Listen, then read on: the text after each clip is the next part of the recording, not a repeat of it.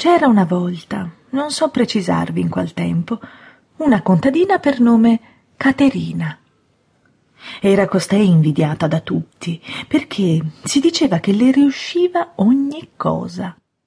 Infatti, nessuna massaia portava al mercato polli e piccioni più grassi dei suoi, nessuna portava alle fiere lino più candido e meglio filato, nessuna coltivava pesche e albicocche più belle delle sue